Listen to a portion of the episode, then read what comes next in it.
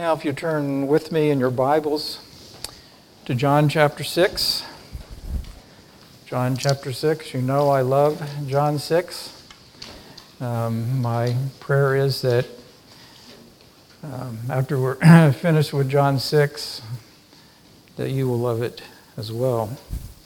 I don't know how many sermons we've had in John 6, but it's quite a few by now. But we've come to uh, verse 41. So you remember by now, you know by now that John 6 has three major parts. They're all connected together, but there's the sign, the miracle, the feeding of the 5,000. Uh, Jesus took a little lad's lunch of uh, five loaves and a few fish and fed 5,000 men plus women and children.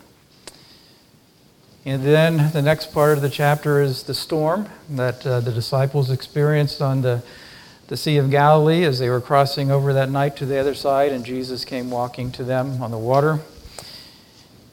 And then the rest of the chapter is the sermon. So you have the sign, the storm, and the sermon. The sermon is in the form of a discourse. The crowd that saw the feeding of the 5,000 uh, has come looking for Jesus, and they found him on the other side on the west side now of, of uh, Galilee, um, in Capernaum, in the synagogue. And he has a discussion, uh, really, it's a teaching with them. Uh, he talks to the crowd. I don't know how many of those 5,000 plus people came, but there's a large crowd. He addresses first the crowd, and then he's going to talk to a per- certain part of the crowd called the Jews the Jews are John's word for the leaders of the Jews. So he's talking about the scribes, the Pharisees, the priests, uh, those leaders of the Jews. And we come to that part tonight when he's talking to them.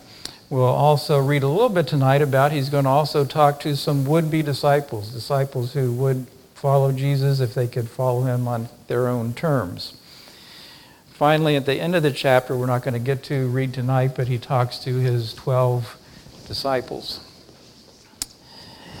Through all of that discussion with them, Jesus brings out three gifts of the Father, three gifts of the Holy, of our Heavenly Father. We've looked at two of those so far. We just finished the gift of the Father to the Son. That was the gift in eternity past when God chose a people and gave them to his Son. And uh, you remember that I think I gave you 14 points. Did you get them all? 14 points of that eternal covenant of redemption. It was a paternal gift from the Father to the Son, it was a gift of people, it was a pre creation gift. It was a precursor. That means that and this is very important that from that gift, from that decree, flows all of redemptive history. Everything comes from that. So the coming of Jesus, which was the next, the other gift that we talked about, and everything else flows from that wellspring of that gift from the Father to the Son of a people.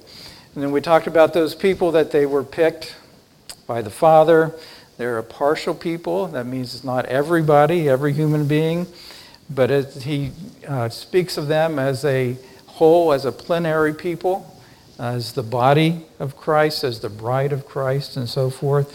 And he also speaks of us very individually and personally, particularly. And then uh, when Russ was sick, I had to finish on Sunday morning the others. So I had them in a little bit different form, but hopefully you caught the last several of the points from the eternal covenant redemption. That is, that all those who he chose will come to Jesus. They all are kept by Jesus, and they all will be resurrected by Jesus, and they will all spend eternity with Jesus. And I think the title of my message that morning was uh, something about how rich we are in Christ. Those are truly riches that we have because we are given to Jesus Christ. We belong to Him. And then we ended by the, the last two points that all of that, the foundation of all of that is the will of God and the work of God.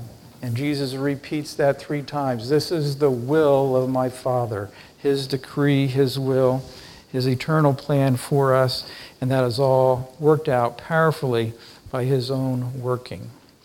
So that was one gift, the gift of a people to Jesus from the Father. The other gift that we looked at from the Father was the gift of Jesus to people.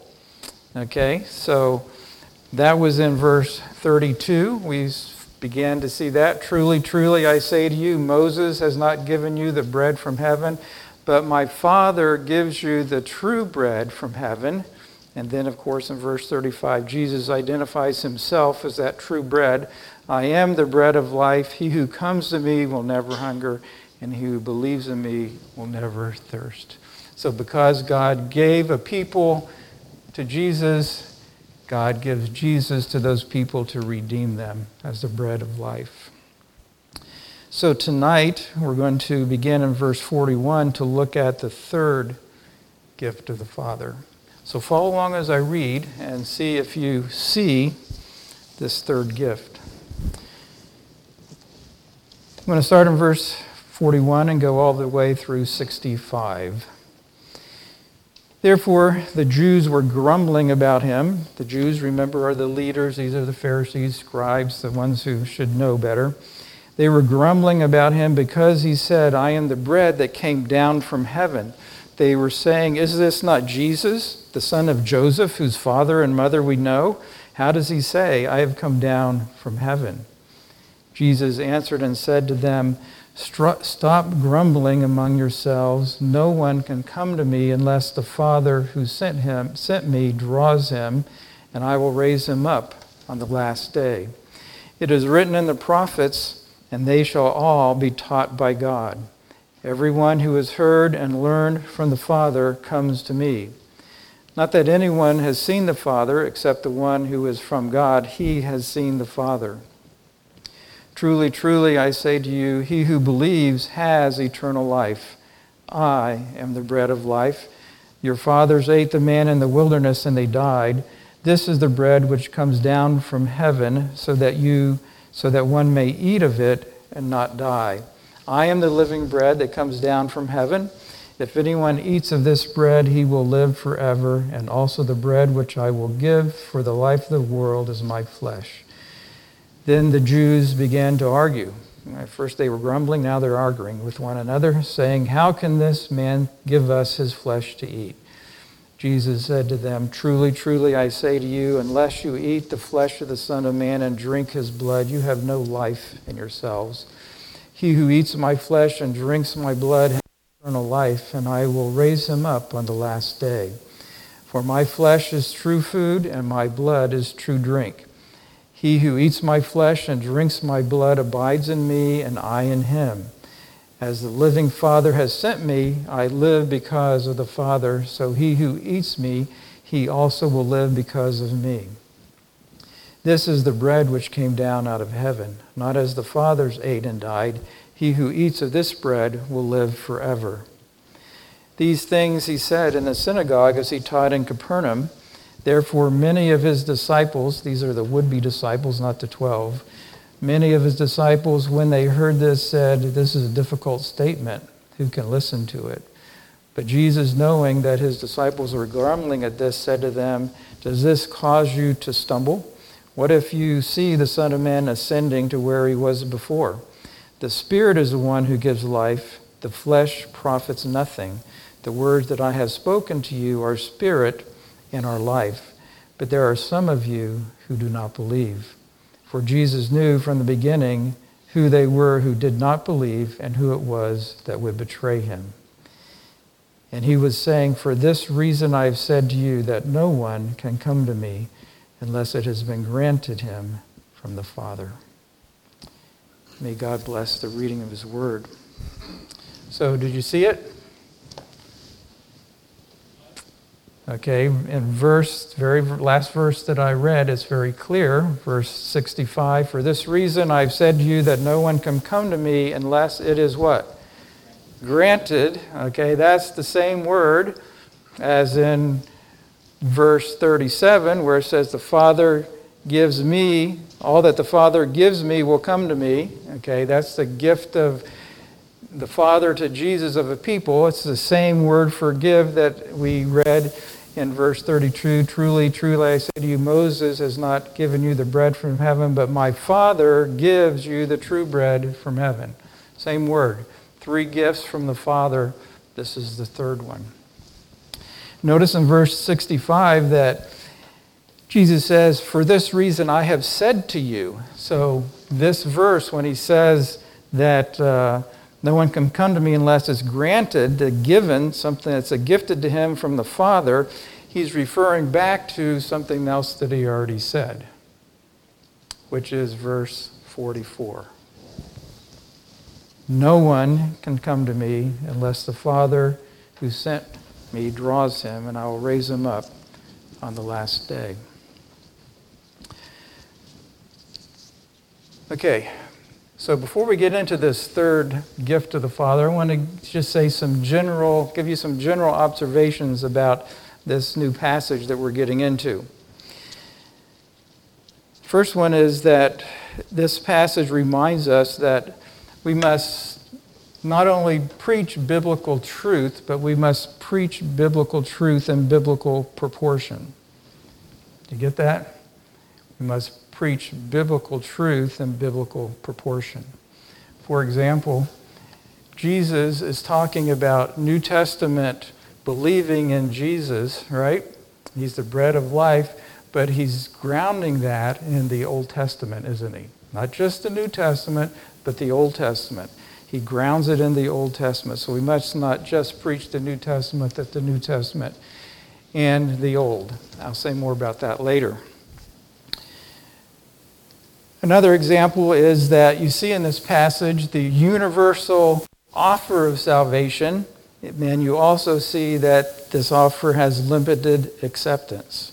Okay, so for example, in verse 51, I am the living bread that came down from heaven. If anyone eats this bread, he will live forever. It's a universal offer. We're to preach the gospel to everybody, but only those who are given to Jesus will accept. For example, in verse 44, no one can come to me unless the Father who sent me draws him. Another example is you see both divine sovereignty and you see human responsibility. Again and again, we're told in this passage that we are to believe. So, for example, verse 47 Truly I, tr- truly I say to you, he who what? Believes has eternal life. That's a responsibility putting, put upon us.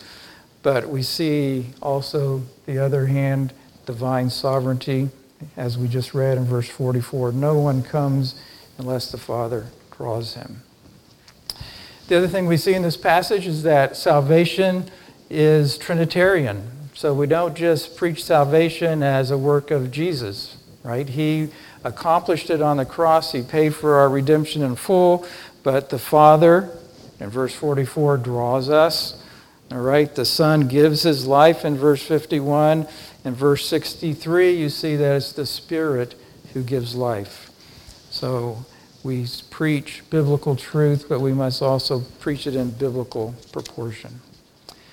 That's one general observation. The other general, another one is that I want you to notice that the, the attitude, general attitude of Jesus in this passage is that he is not at all interested in being popular. So you notice that this crowd who Jesus just fed the day before, a large portion of this crowd had just come from the other side. They were looking for him on the east side of the, of the, the Sea of Galilee. They couldn't find him. They all got in boats, came over to Capernaum looking for him, found him in finally in the synagogue. And the first thing out of Jesus' mouth when they come up to him is, You're just seeking me, not because you saw the sign, but because you ate the loaves and were filled. No, glad you came. Glad to see you. Glad you're here. Glad you came to hear me. Just a rebuke He does the same thing to the, the leaders, to the scribes and the Pharisees, the Jews. They're trying to figure out how, how can he have come from heaven when we know his mom and his dad? And Jesus doesn't say, Well, let, let me try to explain it to you. Jesus just, just says, Stop arguing. Don't complain among yourselves because it's useless. You'll never understand because no one can come unless the Father draws him. Another rebuke. To the would be disciples, you know, who are trying to figure out, I mean, he said some really, to a Jew, repulsive things, right? Eat my flesh, drink my blood. And they're just trying to figure it out. How can this guy say this? And, you know, it sounds like cannibalism. And Jesus doesn't come alongside him and say, let me try to explain this to you. No, he says again, some of you don't believe, and you can't believe unless the Father grants it. He's not trying to be popular. Thirdly, third general observation that's important as we come to this passage is to make sure that we don't make the same mistake that they were making, which is to try to take the words of Jesus literally. Okay? So when he says, starts talking about the manna, the bread from heaven, they're thinking about something that they can eat with their mouths that will fill their stomachs. Jesus is talking spiritually, isn't he? He's talking about their soul, that there is true manna that will satisfy their soul. He's not talking physically. And when he talks about eating and drinking, eating his flesh and drinking his blood, he's not talking about cannibalism. He's not talking about literally eating his flesh and drinking his blood. He's talking about believing. Now, let me show you that. So, follow along in your text as I show you some of these verses. So, verse 29, we'll start there. Like at verse 29. This is the work of God that you believe in him whom, whom he has sent. So, what's he talking about? He's talking about believing. And so he gives this Old Testament foreshadowing, Old Testament picture of manna in the wilderness. You know, verse 33 for the bread of God is that which comes down from heaven and gives life to the world. So, what do you do with this bread? Verse 35 I am the bread of life. He who comes to me will never hunger, and he who what? Believes in me will never thirst. Okay? So, to come to Jesus and to believe in Jesus are not two different things, those are parallel statements. He who comes is he who believes. Coming is believing, believing is coming. All right? So he who believes, he's not talking about coming to Jesus physically because they just did that. They came all the way from the west, from the east side of the Sea of Galilee to the side to Capernaum to find him. They came, but they came physically. Jesus isn't talking about physical coming. He's talking about believing.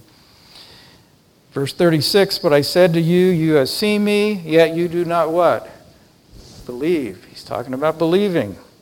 All that the Father gives me in verse 37 will come. What does come mean? It means believe. We know that from the previous verse. So uh, all that the Father gives me will believe in me. The one who believes I will never cast out. Come, believe. Verse 40 This is the will of my Father, that everyone who sees his Son and what? Believes in him will have eternal life. Verse 44 No one can come Okay, come is believe in this passage. No one can believe in me unless the Father who sent me draws him. Verse 45 It is written in the prophets, they shall all be taught by God. Everyone who has heard and learned from the Father comes to me or believes in me. Verse 47 Truly, truly, I say to you, he who believes has eternal life. Verse 50 This is the bread which comes down from heaven, so that you may eat of it and not die. Okay, what do you do with bread? You eat it, right? And he's using that picture for believing. So all he's saying is, he who, um, this is the bread which comes down from heaven so that one may believe and not die. I think it was Augustine who said, if you believe, you've eaten. Okay? Verse 51 I am the living bread that came down from heaven. If anyone eats this bread, he will live forever. How do you live forever? You believe. He who believes will live forever. Verse 53 Truly, truly, I say to you, unless you eat the flesh of the Son of Man and drink his blood, you have no life in yourselves. It's talking about believing, not literally eating and drinking. Verse 54 He who eats my flesh and drinks my blood has eternal life. How do you get eternal life? By believing, not eating physically. He who eats my flesh in 56 and drinks my blood abides in me and I in him. Okay, you get the picture, right? I could go on, there's more of them there. But it's about believing, okay? It's not about literally coming, it's not about literally eating or drinking, it's about believing in the Lord Jesus Christ. That's big for John, right? You remember we started uh, John in John 20, 28, and 29, where Jesus, where John says the purpose that he's writing is that uh, we would believe, that we would see the signs, understand the signs, and that we would believe and have life in his name. So, what Jesus is displaying in this passage, the reason for his attitude, the reason that he's, he, his attitude reminds me a little bit more of when he cleansed the temple, when he took the scourge and drove out the money changers because they were turning his father's house into a, a house of merchandise. So Jesus here is displaying his righteous anger against unbelief. And make no mistake about it, unbelief is sin. Turn back just a few pages to chapter 3, and you'll see that. Chapter 3, verse 18. He who believes in him is not judged, but he who does not believe has been judged already because he has not believed in the name of the only begotten Son of God. then, verse 36, same chapter. He who believes in the Son has eternal life, but he who does not obey the Son will not see life, but the wrath of God abides on him. So I was recently happened to be reading a sermon by Spurgeon. Um, title is The Sin of Unbelief. Let me just give you his points to give you, because his point is that uh, this is why the sin of unbelief is extremely hideous. Number one, unbelief is the parent of every other iniquity. Number two, unbelief not only begets, but fosters sin. Number three, unbelief disables a man from the performance of any good work. Number four, unbelief has been severely punished, like at the flood, like Israel in the wilderness when they had to wander for 40 years. Unbelief is the damning sin. We just read that in John 3. Unbelief brings the punishment of the eternal wrath of God. And in this chapter, Jesus is surrounded by unbelief. I mean, just think about it. The day before, he performed the miracle the feeding of 5,000 in the presence of 5,000 plus. So there, plus those 5,000 men, plus women and children. Who knows how many there were? 10,000, 15,000 he demonstrated clearly that he was God. And now, today, this day, the crowd, he says to them, You don't believe. The Pharisees, the leaders of the Jews, they don't believe. These would be disciples who've been following Jesus around, Jesus around, he says they don't believe. So you start out with 5 to 10 to 15,000 and you end up at the end of the chapter with his 12 disciples. And one of them is a traitor. So you end up with really 11. So he, the holy, righteous Son of God, is surrounded by unbelief. And I think that's the reason for his attitude righteous attitude. So unbelief doesn't just describe the Jews, does it?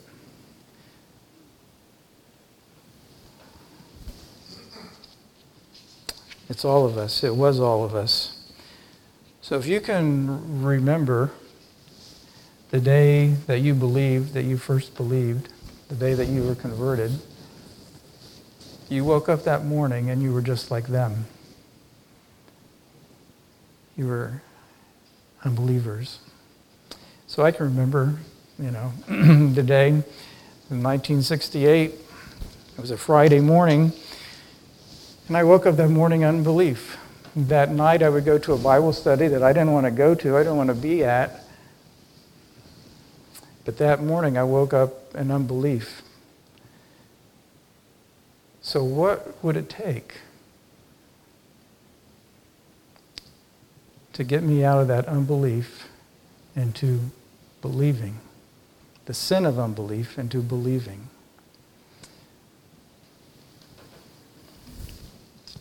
What would it take to bring me to saving faith in Jesus? What, would it, what did it take the day you believed?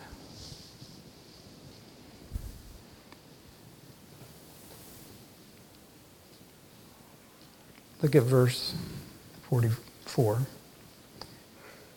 Jesus says, No one can come to me. Let that sink in for a minute. He, he didn't say, most people can't come to me. Most people don't. Not one. Not me. Back in on that Friday in 1968, not you. No one can come. And remember, he's talking to the religious leaders, the uh, the, the Jews, scribes and Pharisees. There's a guy, people who, if anybody would be able to come, they, they should be able to come. They knew the Old Testament. No one can come.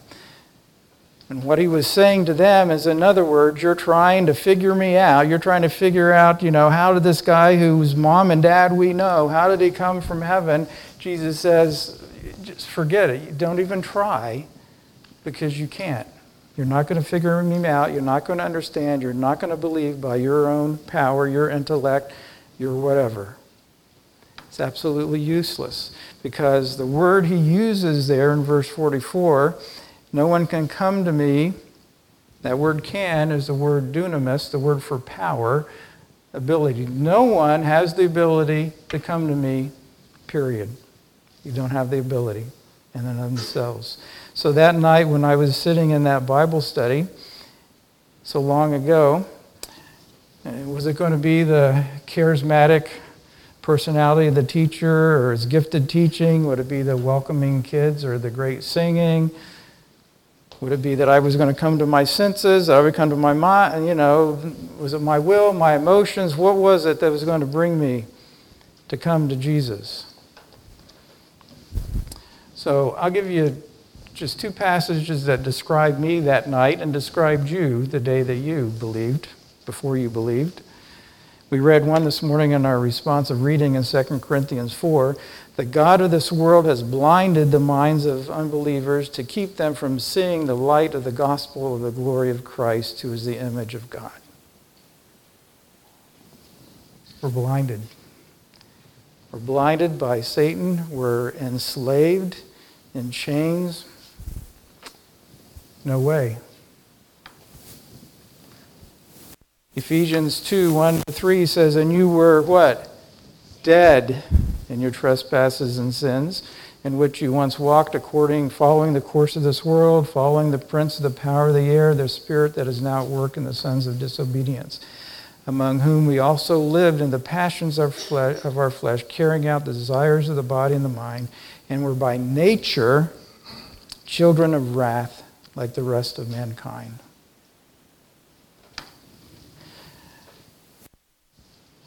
So, none of those, nothing in me, nothing in anybody there at that Bible study that night would bring me to faith in Jesus. But look at verse 44 again. No one can come to me unless what?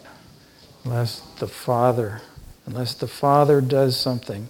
There is nothing in me, there's nothing in you, there's nothing in heaven or earth that can bring us to saving faith except for God. God alone. And that's exactly what we read in Isaiah, by the way. And our, did you see that? It says, Oh, that you would rend the heavens and come down. And that's exactly what happened the night that I believed, the day that you believed, as God rent the heavens, and He came down and He did it. So, the only solution, the only answer to human inability is divine intervention. And that's what God the Father does. That's His gift. That's the third gift of the Father. So, in my life, in your life, you know, at God's appointed time, He comes down, He rends the heavens, and He comes down and He acts in sovereign power to bring you to saving faith. So now we can put the three gifts together. You can see how they work together, right? All right. In eternity past, God chose a people and gave them to Jesus. Because of that, He sends Jesus to redeem us because we're sinners. And in our lifetime, at a certain time, He comes down and He saves us, brings us to saving faith in Jesus, unites us to Him as His. He fulfills the promise to His Son. Now, look again at verse 44. What does it say that the Father does when He intervenes? All right? No one can come to me unless the Father who sent me draws him. That helps explain verse 37, right? Verse 37 says, All that the Father gives to me comes. How is it come? We come because the Father is drawn, the Father who draws us. Now, I want to show you, uh, it's an interesting word. The Greek word is also used in John 21. So turn over to John 21. I want to show you this word. Helkuo for you Greek scholars. So you remember this passage. This is one of the appearances of Jesus after the resurrection. Uh, Peter and disciples decided to go fishing. So they've been fishing all night, didn't catch anything, and so this is what happens. Just as day was this is verse 4, John 21 4. Just as day was breaking, Jesus stood on the shore, yet the disciples did not know that it was Jesus. Jesus said to them, Children, do you have any fish? They answered him, No. He said to them, Cast the net on the right side of the boat, and you will find some. So they cast it. And now they were not able to, what does your translation say? Haul? Anybody draw? Did somebody have draw? Haul, draw. Drag, literally the word means. It's the same word. Jesus draws us as what is used here of them catching these fish. They were to draw, to pull, to drag to draw them in because of the quantity of fish. So the word literally means to drag. So they were, um, that's what the Father does. He draws us. Okay, so there's some things you can say right off the bat about this drawing, right? That the Father does. It's gracious. None of us deserved it, not one. It's unaided. Okay, we've already seen that. We have no help to offer. It's sovereign. That's according to his will. That's the context back here in John 6, right? Jesus repeats it over and over again. This is the will of my Father. It's totally sovereign. It's his will, his time, his way. He doesn't wait for us to decide that we want him. So I've done a lot of fishing in my life, and not one time has a fish ever come up to the boat and say, I want to be yours. Sinners don't do it either. It's unfailing, right? Look at remember verse 37, all that the Father gives me will come to me. They will come. As a matter of fact, our very verse here, verse 44 says that I will raise him up on the last day. They're going to make it all the way to the end. It's unfailing. And it's permanent because it results in what kind of life? Eternal life. Eternal life. So that's what happened to me that night when I believed. That's what happened to you the day or the night that you believed. God came down and He acted with His sovereign, powerful, outstretched arm. That's what He did for us. But what does it mean that God draws us, that He drags us? Whatever term you're, you use there, because we're not fish, right? So, what does it mean that he draws us? For that, we have to go to the next verse. Verse 45 explains verse, the drawing in verse 44. What does it mean that he draws us? Verse 45. It is written in the prophets. So, in order to understand New Testament conversion, us coming to Jesus, Jesus says, you've got to look to the Old Testament. That's incredible. I will tell you that one of the greatest gifts that Reformed theology has brought to me is my Old Testament. So I grew up going to church every day, but I grew up being taught that large sections of the Old Testament were not for me.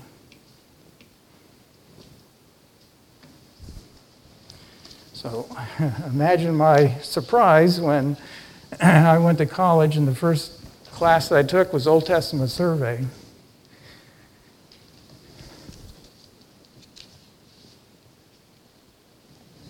And for three and a half months, every day, and every page, of the Old Testament was truth for me.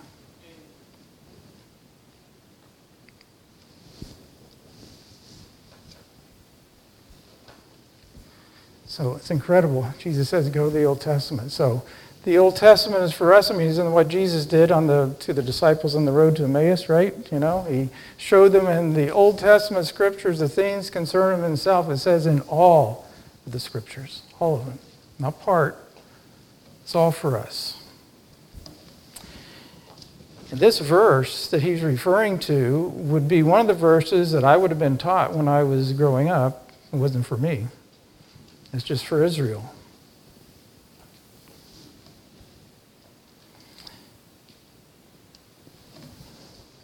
So, what does he do? All right, verse 45 it is written in the prophets, and they shall all be what? Taught by God. So, how is it that God draws us to Himself? How does He draw us to faith in Jesus? He teaches us. That's, uh, by the way, Isaiah 54 13 that Jesus is quoting. Uh, we would read that whole chapter if we had time, but uh, we don't. So, sometime on your own, read that. So, Isaiah 54 comes right after what? Isaiah 53. You got to get those all together, right? 52, 53, and I think we're going to end tonight in Isaiah 54. It's because it's for us, all right? So, you read it on yourself sometime. But that's what Jesus is referring to. So the Father irresistibly draws us to saving faith in Christ Jesus by divine intervention, which is this teaching, divine instruction that it refers to. So the title of my message tonight is Our Divine Professor. Now, I've been blessed throughout my life, uh, since I believe, with a good number of incredible professors. But even if you were to put them all together, none of them can do what God does when He teaches. Our divine, let me tell you a little bit about our divine professor. His textbook is what? The scriptures. it is written. It's always, it is written. It's the scriptures. The subject is always Jesus. What did Jesus show him from all the Old Testament scriptures? The things about himself. In this passage, Jesus says, Who is the bread of life? I am. Jesus. It's about Jesus. This, his subject is Jesus. The result of his teaching is that we come, we come in saving faith to Jesus.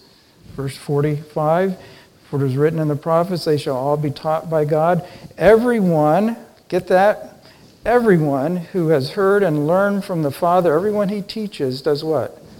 Comes to him, believes. That's how powerful his drawing is. No one resists.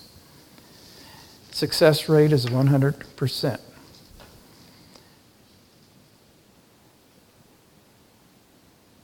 And his aim is for us to know the Lord. Now, it says here that when we come, we have eternal life. So listen to what Jesus says, and this is where I get that we, his aim is that we know him. John 17, 1 to 3 says, When Jesus had spoken these words, he lifted up his eyes to heaven and said, Father, the hour has come. Glorify your Son, that the Son may glorify you, since you have given him authority over all flesh to give eternal life to all whom you have given him. See how that ties into our passage? And this is eternal life, that you what? That they know you, the only true God, and Jesus Christ, whom you have sent, that we know him. Now, look at that verse again, verse 45, and you're going to see two very important words that describes his teaching to some degree. Everyone who has what? Heard, and everyone who has what? Learned. Everyone has heard.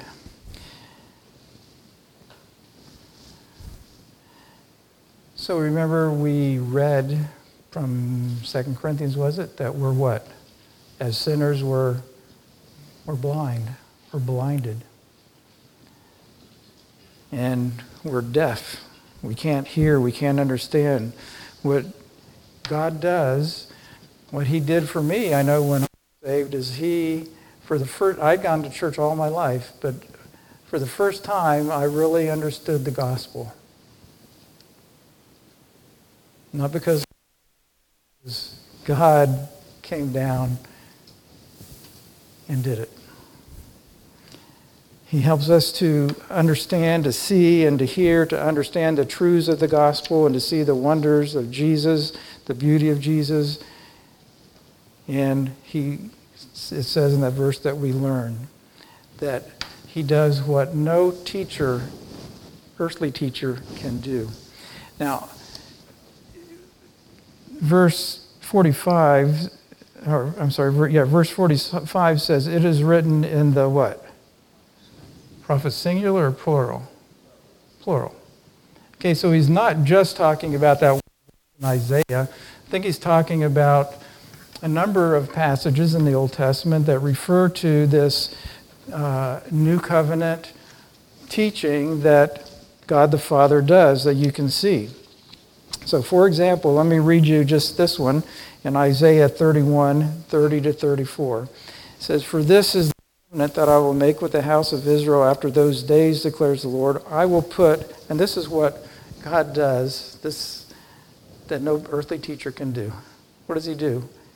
He puts God's law where? In our hearts. Okay? Takes it from out there, tablets of stone, you know, written on parchment, scrolls of parchment, to in here, to in your heart. That's what happens. That's what God does. He puts it, not just understanding, but He puts it in ours and he says, I will write it on their hearts, and I will be their God, and they will be my people. And no longer shall each one teach his neighbor. Okay, why don't you teach your neighbor? Hmm? Because no one will teach the neighbor saying, Know the Lord, for they shall all know me. That's because God the Father is our professor. He taught us by putting it in our hearts, putting it in our understanding. From the least to the greatest, declares the Lord, for I will forgive their iniquity and I will remember their sin no more. We hear, understand, and see the gospel like we never did before. We, it's ours, and then puts it in our hearts. So, this knowing God is all about relationship, right? Isn't that what this covenant is talking about? Jeremiah, talking about relationship. That we're brought into a personal relationship with God, with whom we have access into his presence, to have communion with him. So remember these three things this knowing God, what God, the way he teaches us results in this, that we love his word. It's a scriptural relationship that we have with him now. You can't know him apart from his word, and you do know him his Word.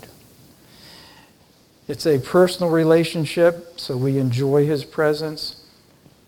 And it's a covenant relationship. We can rest in His covenant. That means that there are promises that are ours, and He's given, made all the provisions for those promises to be ours.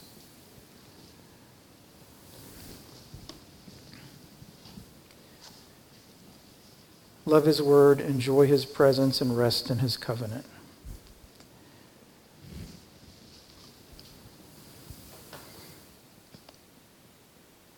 Me end with verse 47.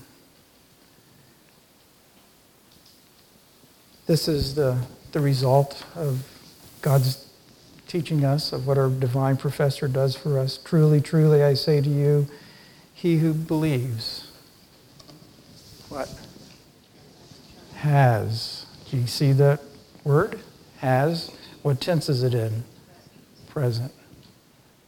You already have eternal life because of what God did for you that moment when you believed. You have that relationship with Jesus where you can love his word, enjoy his presence, rest in his covenant. You have that relationship. It's yours. So, as I said, let's close by reading Isaiah 55. So you believe, you come to saving faith only once, right? But Jesus is the bread of life for us every day, always. So we come to him every day to feed, to love his word, to enjoy his presence, to rest in his covenant. We come and we enjoy the manna. We're satisfied in Jesus. Listen to these, these words that are for us, all right, from the Old Testament. Ho, everyone who thirsts, come to the waters. You have no money, come, buy and eat. Come, buy wine and milk without money and without cost. Why do you spend money for what is not bread, and your wages for what does not satisfy? Listen carefully to me and eat what is good, and delight your soul in riches. Incline your ear and come to me. Listen that your soul may live, and I will cut an everlasting covenant with you, according to the faithful loving kindness of David. Behold, I have given him a witness to the peoples, a ruler and a commander for the peoples. Behold, you will call a nation you do not know, and a nation which knows you not will run to you because of Yahweh your God, even the Holy One of Israel, for he has adorned you with beautiful glory. Seek Yahweh while he may be found. Call upon him while he is near. Let the wicked forsake his way and the unrighteous man his thoughts, and let him return to Yahweh. And he will have compassion on him, and to our God he will abundantly pardon. For my thoughts are not your thoughts, nor are your ways my ways, declares, the, declares Yahweh. For as the heavens are higher than the earth, so are my ways higher than yours and my thoughts than your thoughts. As the rain and the snow come down from heaven and do not return there without watering the earth and making it bear and sprout, and giving it seed to the sower and bread to the eater, so my word, uh, which comes forth from my mouth, it will not return to me empty, without accomplishing what pleases me, and without succeeding in the matter for which I sent it. For you will go out with gladness and be led forth in peace. The mountains and the hills will break forth into shouts of joy before you, and all the trees of the field will clap their hands. Instead of the thorn bush, the cypress will come up, and instead of the needle, the myrtle will come up, and it will be to Yahweh for his renown, for an everlasting sign which will not be cut off. Amen. May we truly, because we have the bread of life, is ours presently, present tense. May we love his word, enjoy his presence, and rest in his covenant. Let's pray. Our Father, we praise you that though we were dead in our sins, you were so rich in mercy that you loved us and you made us alive together with Christ. It's all of grace that you intervened and drew us to Jesus. Let us never forget what you've done for us. And may a day never pass that we do not come to the living bread and find our souls satisfied. Satisfied in Jesus. It's in his name that we pray. Amen.